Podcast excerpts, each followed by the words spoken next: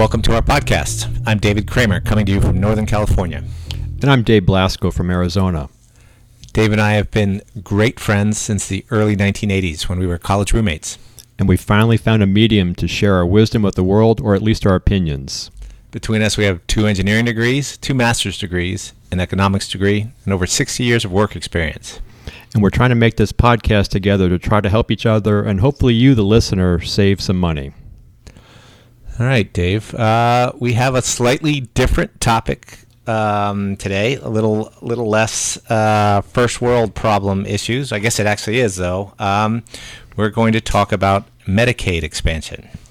Yeah, and I had suggested this. Uh, it's certainly not an area that I'm an expert in, but I've learned a, a, lot about it. I suggest this because there's been two instances in my immediate family where Medicaid and Medicaid expansion has been an issue with uh, people in my immediate family and, and how to get at uh, you know get medical care, if you will.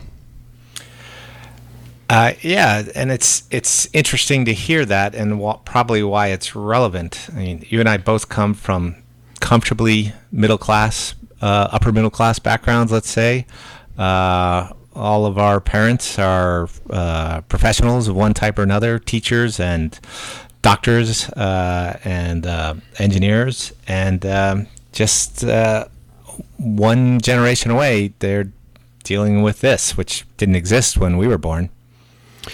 Yeah, and I think I think the circumstances, at least in my family, have been folks that are taking care of elderly parents and uh, have a hard time making enough money to uh, qualify for some of the subsidies that are there under the Affordable Care Act because there's this thing called a coverage gap. And specifically, if you're a single person, you're a childless adult, um, if your state hasn't expanded Medicaid, then you can be out of luck where you don't have any help getting health care insurance until you get to up to 100% of the, fe- of the federal poverty level. Uh, yeah, and so the expansion came under Obamacare, the Affordable Care Act, um, and it seemed like it was trying to fill a hole, which was that Americans seem uncomfortable with too much government handouts, let's say, and so Medicaid is government funded healthcare insurance for the very poor. Well, yes, for the poor. Low income folks, yep. Uh, but they couldn't just say it for the poor, it had to be for the poor and the parents of children. You had to have at least two categories to qualify. Yeah, and that's where what kind of prompted my discussion about this is folks that are uh, childhood childless adults. So you fare a little bit better if you have children, and there's nothing wrong with that. But if you happen to be a childless adult, you're chan- you were basically left out in certain states, if you will. So it's been up to the states. The thought process was that back with the o- Obamacare, that the states would expand Medicaid, the federal government kicks in most of the money for it, but there was a step down, and and uh, I forget exactly who took it to court, but I think one of the states took it to court. It was struck down, so states don't have to offer Medicaid. Um, as it was originally envisioned in the 2010 Affordable Care Act, if you will. So there are a number of states in the country that don't offer Medicaid, and there's a gap there. Yeah, there was a Supreme Court challenge at, and they thought that it was going to get struck down. That the uh, individual mandate, where they said everybody, where the where the uh, the Affordable Care Act required everyone to get insurance, that that was uh, that that was illegal, and it was determined that that was legal. That uh, Congress has the right to tax people, and it is a tax. But hap- what happened at the same time was, though they decided, and I, I, can't quite follow the reasoning of it, but I'm not a lawyer, much less a constitutional lawyer, but that you couldn't force this on the states. They had to have the option to opt in or opt out of the Medicaid expansion. That's how I understand it as well. And a number of states have expanded and some haven't. And what kind of prompted me is uh, both the folks that I'm thinking about uh, used to live in a southern state, and many of the southern states, or southeastern states, I should say, have not expanded Medicaid. And both of the people that I'm thinking about lived in those uh, southern states. And so I was thinking, with one of them that their best option at this point would be to move to a different state, if you will, move out of this uh, the southern state and move to a state that has Medicaid expansion, so they can um, have a job, but that job probably wouldn't qualify, potentially may not qualify them for uh, ACA subsidy, but get medical care through like a Medicaid expansion, if you will. Yeah, as I was doing my research on this, most of which, by the way, uh, had to do with listening to lots of podcasts, but um, what struck me is that the late rates for eligibility, the eligibility, easy for me to say, um, are the same anywhere in the country. So while it's conceivable, anyway, uh, making the same amount of money in Iowa as in Northern California isn't really comparable. No, not not given, um, especially housing prices, say in Northern California compared to Iowa. So, Dave, I I found a bunch of facts that are surprised me a little bit, and I thought we might try a different format. Um, I'm going to propose that I quiz you and see whether your research was as good as mine. Oh my goodness sakes! Okay. All right, Dave. So, Medicaid is, uh, well, I don't want to give you any hints. About how many people in the U.S. are uh, taking advantage of, well, that's not the right word. How, how many people are on Medicaid in the U.S.? I think it's 73 million, which I found staggering if I'm correct.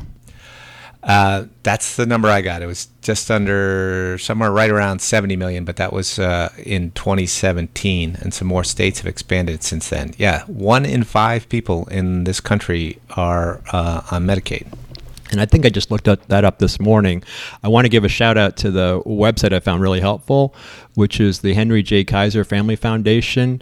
Uh, you can find them at kff.org, but I spent a lot of time on that website just doing some research uh, on uh, Medicaid. And of course, the reason we're having this podcast is the ability to get Medicaid for a single person without kids kind of prompted me to think about this and do some research and give some advice to my family members about what they should do or where they should live to get health care. Okay, so I'm, I'm one for one so far. can we well, can we can we stop now? no. Okay. So apropos of that, do you know what the limit is um, the income limit is to qualify for expanded Medicaid? Okay, so the the limit for to qualify for expanded Medicaid, I think, is forty three percent of the federal poverty level, or about a little less than nine thousand dollars for parents uh, who are in a family of three. No, it's significantly higher than that. It is 138% of the federal poverty level, which for an individual works out to $17,000 a year. That's pretty high. Not around here, it's not. That would be below the California, be about half the California minimum wage. Oh, I gotcha, gotcha, got you, got you. Okay, so I'm one for two. Yeah, I would. I was going to ask the percentage of uh, FPL as a follow up question, but you uh, you would have got that wrong too. So let's go with that. You're one for two. At least I'm not blanked out. I got one question right. So what about what fraction of births, you know, pregnancy leading to children being in the world? What what percentage of births, or say it as a fraction if you like, uh, are covered by Medicaid? Wow, I have no idea, but I'm gonna. I, I was really blown away by the first question. The answer to that first question, I got it right, by the way, which is about 70 million people. I'm going to guess, I have no idea, but I'm just going to guess, I'm going to have a feel, I'm going to say, I'm going to guess like 35% of all births. I think that's a great guess, but it is too low. Half of births in this country are covered by Medicaid. That is mind boggling. I think it's because it is based on income and since you have to quit your job to have a baby well you know what i mean. You can't work and deliver a baby that a lot of people who don't make a lot of money just go ahead and lower their income to qualify for this. Gotcha. Huh. I had not thought about that. That's um that that that, that surprises me as well. All right got another one. So on the other end of the spectrum what fraction of nursing home patients get Medicaid benefits? This is old people living in fully assisted living care. I'm gonna guess it's high because as I was doing the research this morning, um, there are, I believe, the benefits through Medicaid for assisted living is higher than on Medicare. Medicare, for our listeners, if you're not don't know it, it's for people who are over who are elderly. I'm gonna guess 65 percent. That's total guess. That is an excellent guess, and I will call that correct. The statistic I heard was two out of three nursing home patients get Medicaid benefits. Wow, that is that is really um, it's higher than I would have thought. I, I learned a lot getting prepping for this podcast today, and I hope that if our listeners have any you know, anybody in that uh, situation where they you know need to think about this, do go out and do some research on this because I certainly learned a lot as I was trying to give some advice to folks in my family. Yeah, it's. I was surprised that it's that high. I guess if Medicare doesn't have any nursing home benefit. They won't pay for that. They pay for doctors and medicine, but not for that. Um, so it seems like there's very strict rules on how much assets you can have. Uh, but I guess if you're near the end of life, it makes perfect sense to get rid of those assets. You're allowed to keep your home and your car and things like that, but um, it seems like two out of three people are doing it. Hmm. Yeah, interest, interesting. I wouldn't have guessed that. I only got close today just because I did a little research, and I was just shocked at the percentage of Americans that were um, on Medicaid. W- that was a really shocking statistic to me.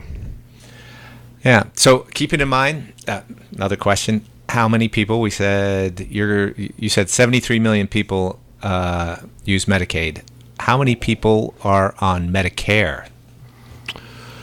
Ooh, huh. So that's going to be the elderly population. I'm going to, and we are getting older as a society, just be based on demographics. I I think it's thirty five percent. Um, thirty-five percent of the population. Oh, how many folks are? Uh, what how percentage? Many, of, in millions is how I have it. I can. Oh, do in millions. Hold on a second. There's roughly 300 million people in the United States. I think is what I'm using in my head. So I am going to say. Um, I think there's 300 million folks. I'm going to say, I'm going to guess 100 million. Okay. Yeah, there's a, f- a little more than 300 million. 325 is what I'm using for my fractions. But um, also, what I would have guessed there are 53 million people uh, taking Medicare benefits. So 20 million less than taking Medicaid. Wow. Interesting. I know. Isn't that surprising? This is surprising. Yeah. So I guess that is surprising to me. Hmm. It's thought provoking because I did not look at a lot of the Medicare side of this. I did. Um, I didn't poke around at that, but it is that it's interesting. There's less people on Medicare than there are on Medicaid. Yeah, and some of these statistics might be uh, misleading. The totals might not add up because uh, many people are eligible for more than one type of insurance. Um, I don't know if you can get Medicare and Medicaid, or but um, still, I was very surprised at the small number of people on Medicare. Hmm. That is interesting. Oh, here's one more that's only slightly related. But do you know how many people get um, uh, VA benefits, Veterans Administration healthcare benefits? Your mom spent her whole career there, right, or the vast majority of it she, as, a, as a doctor. She did, and so she actually she's actually um, gets benefits through the National Association of Letter Carriers, but I, VA benefits would be available to anybody who was in the military. And I'm gonna, hmm. You want to know the number of people? Yes. Okay, I'm thinking about this. And I'm guessing it's going to be a smaller percentage than I think because we don't have a um, military service now is uh, on a volunteer basis, where many years ago it was not. Um, I'm going to guess 35 million people. You went high that time, Dave. One, 15 million VA benefits. Wow. So when I add that up, I was expecting an actually higher number, but that's 130, 135 million out of approximately 325 uh, who get all of their health care benefits from the federal government, which I count to be 42% of the population. Wow, that's higher than I thought it would be. Yeah, and that's basically my reasoning for why we should go to single payer Medicare for all type system. Uh, I think we're at the tipping point where the majority, certainly a plurality, get their insurance from uh, the federal government in one shape or form. Yeah, I, I believe it's gonna. I believe be cheaper, and so just I'm a I'm a value guy, so I I'm for it because I think we could make it cheaper for everybody, and healthcare costs are too high in the United States, and our healthcare outcomes just aren't as good as say other Western societies. They pay a lot less. So for me, it's a value proposition. Uh, not to change the subject, but did you uh, read about that interview with the CEO of Gilead? He was in, called in front of Congress this week. No, I did not see that. Uh, I, I find uh, AOC, Alexandria Ocasio Cortez, uh, I find her to be very uh, amusing and inspiring. And uh, she grilled him and got him to admit that uh, they charge just under $2,000 a month for that HIV drug that sells for $8 in Europe. Wow. It's just, that's mind boggling. Uh, yeah, and there's an argument that the uh, the federal government has the patent on that, but they're not enforcing it. But if somebody doesn't pay for developing drugs, we won't have them. So I have mixed feelings about it, but that was surprising to me. Huh, interesting. I did not see that. Hmm. Uh, so I got a couple more quiz. How what percentage of the federal budget is spent on Medicaid?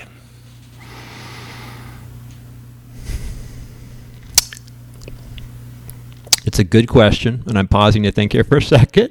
So I believe a third of the federal government budget is spent on Medicaid. 10%. 10%. Okay. Because what I was thinking is two thirds of the government spending, I want to say roughly, is on, um, I want to say Social Security and Medicare and Medicaid. And so that breakout, oh, it's smaller than I thought it would be. Well, a big chunk of it is spent uh, interest on the debt, if you recall. Tis true, right? Um, but I don't actually have those numbers in front of me. What percentage of state spending is uh, on Medicaid? And that would be all states. Yes, as, as an average. Because what I'm the what I'm thinking about, one of the things I the reason for the podcast is there's this dichotomy because some states have expanded and some haven't. So I'd imagine that states that haven't expanded would be a much smaller proportion. Okay. Well, before you answer the question, let's address that. Ironically, I think that is not true because it, once it was determined. Well, anyway, the federal government put a lot of effort into incenting the states to try and sign up for Medicaid expansion, mm-hmm. and uh, whereas I think they pay something like seventy percent of Medicaid benefits for people who qualified under the old programs, mm-hmm. they were paying. They're still paying ninety three percent of it for the expanded coverage, and when they started, it was hundred percent, and it's going to they're going to pay ninety percent once it flattens out, and I think it's 2025 or something like that. I think it's next. I think it was 90 percent next year because I'm looking at my notes that I took today, and you're you're right. In 2014, it was 100 percent. It was it stepped down to 95 percent in 17, and like you said, it's uh, 93 percent this year and steps down to 90 percent next year. So, what percentage do states pay of Medicaid? Yes. Hmm. 15 percent. 20 percent. So that was a good guess. Interesting. I, I think I went with the federal. I just guessed what the federal government rate was. um, yeah, the the math on it is pretty confusing on a state by state basis because if you do, the argument is right. If you don't give people insurance, they will wait till they're really sick and go to the emergency room, and you're not allowed to turn people away from the emergency room. So one of the arguments in states with well, I guess all states have rural populations, but uh, when they did enact Medicare expansion, that missing middle there um, were then able to pay their hospital bills uh, and get regular care, um, and those unreimbursed costs were really crushing uh, rural hospitals. Hospitals, yep. Yeah, that some huge chunk of their uh, outlay was for free patients. I was, um, I w- like I said, I, I used the uh, Kaiser Family Foundation website, ex- uh, uh, not extensively, but I'll, I used them quite a bit for the research. And there was some, there are folks doing research on that to take a look at if you do expand Medicaid, does it actually lower the cost? Where people, uh, or what bene- what positive benefits should it bring? And and they, I was looking at a study that was looking at the, outcome for hospitals. It appeared to be better because they were getting paid, if you will, and didn't have to bear the cost of, say, someone who came into the emergency room who was not well and needed to be covered and they had no insurance. Yeah, it seems like the reason people resist this is because, in part, because the Medicaid coverage is much better in a lot of ways than the coverage you or I have, or certainly the coverage you get if you buy into the exchanges at the bottom of it. You know, those tend to have large deductibles and definitely copays, and you don't have any of that on Medicaid, as I understand it. That's what I understand, but I I am not an expert. I think uh, again, I'm just looking at this from helping my family members out and, and saying, hey, it might be time to move from one state to another to better take care of yourself medically. I didn't take a note on it, but I think there were only 13, possibly 14 states that haven't expanded it in one way or another. I, I think you're right. I'm looking at the map right here, and it's so, somewhere around that uh, area. And most of them, I'm not sure why, most of them appear to be mostly congregated in the southeast for some reason. They did do it in Arizona, though, correct? Yeah, so they passed it here, and I, I had a family member move to Arizona, taking care of a, a relative, and uh, that that uh, qualified for Medicaid. So that's a good thing. Um, I've got another relative in Florida right now, and Florida has not passed the expansion, and I'm um, encouraging that person to to move out of state uh, because I think it'd be better for for that person the controversy in the there's there's three or four states now that are, are trying to get it passed. I'll say like in Utah there was a um, a, a ballot measure, and so I, I think the citizens voted overwhelmingly to expand Medicaid, and it's getting seems to be getting blocked by the legislature there, uh, which is disappointing. Yeah, I think I uh, yeah I did I did see some information about that, and I also thought that maybe Nebraska and Idaho maybe were working towards providing coverage, or in some form of trying to work towards going from not to having it. Yeah, it seems like the compromise is to put work requirements on it, which uh, the Obama administration wouldn't allow, but the uh, Trump administration is encouraging. Yeah, I'll tell you just from my family's perspective, the the issue that really drove this was somebody was taking care of a sick parent that, who couldn't be alone, if you will, wanted to stay in their home, and it was hard to hold the job down and and be there for their parent that you couldn't you couldn't let that parent be alone, if you will. And it seems like that's probably going to be a recurring issue with our population getting older and older, where somebody might want to stay and help a parent out, but they can't make enough money to pay someone to watch them, so they just they're the person watching their parent, but then they can't qualify. Um, certainly in this case, where this person is a single adult with no you know no kids. Yeah, I think that's where the real challenge with these work rules that they're trying to require in Utah and places like that comes is that I think everybody agrees that that's a legitimate effort. You know, you're not an able-bodied person sitting on the couch; you're right. doing something, but uh, there's nobody to document it. H- how do you prove that I spent 160 hours this month watching an elderly person to make sure they were safe and help with their care when I'm volunteering my time? Right, right. So I, I don't I don't know how you solve that problem. Um, in the case of the person I'm thinking about, uh, the person she was watching passed away recently, and now uh, doesn't have doesn't have to do that. Now it's time to go back into the workforce again. But uh, uh, my advice is to move out of that state where they don't have Medicaid expansion and, and, and move to a state, uh, a low cost state, another low cost state that has, uh, I'm sorry, the Medicaid expansion. I, I may have misspoke previously. Hmm. Yeah, it's it's interesting. Um, though you are getting a lot more federal money if you approve this expansion for your state, you do have to come up with some more funds. So I guess I misanalyzed that, but nine of the states that of the 34 that did it are using taxes to help pay for it, new taxes on cigarettes or alcohol, which mm-hmm. sounds sounds like a virtuous circle there. Sounds reasonable to me, yeah. But other ones are doing it on hospitals, health providers, or health plan fees.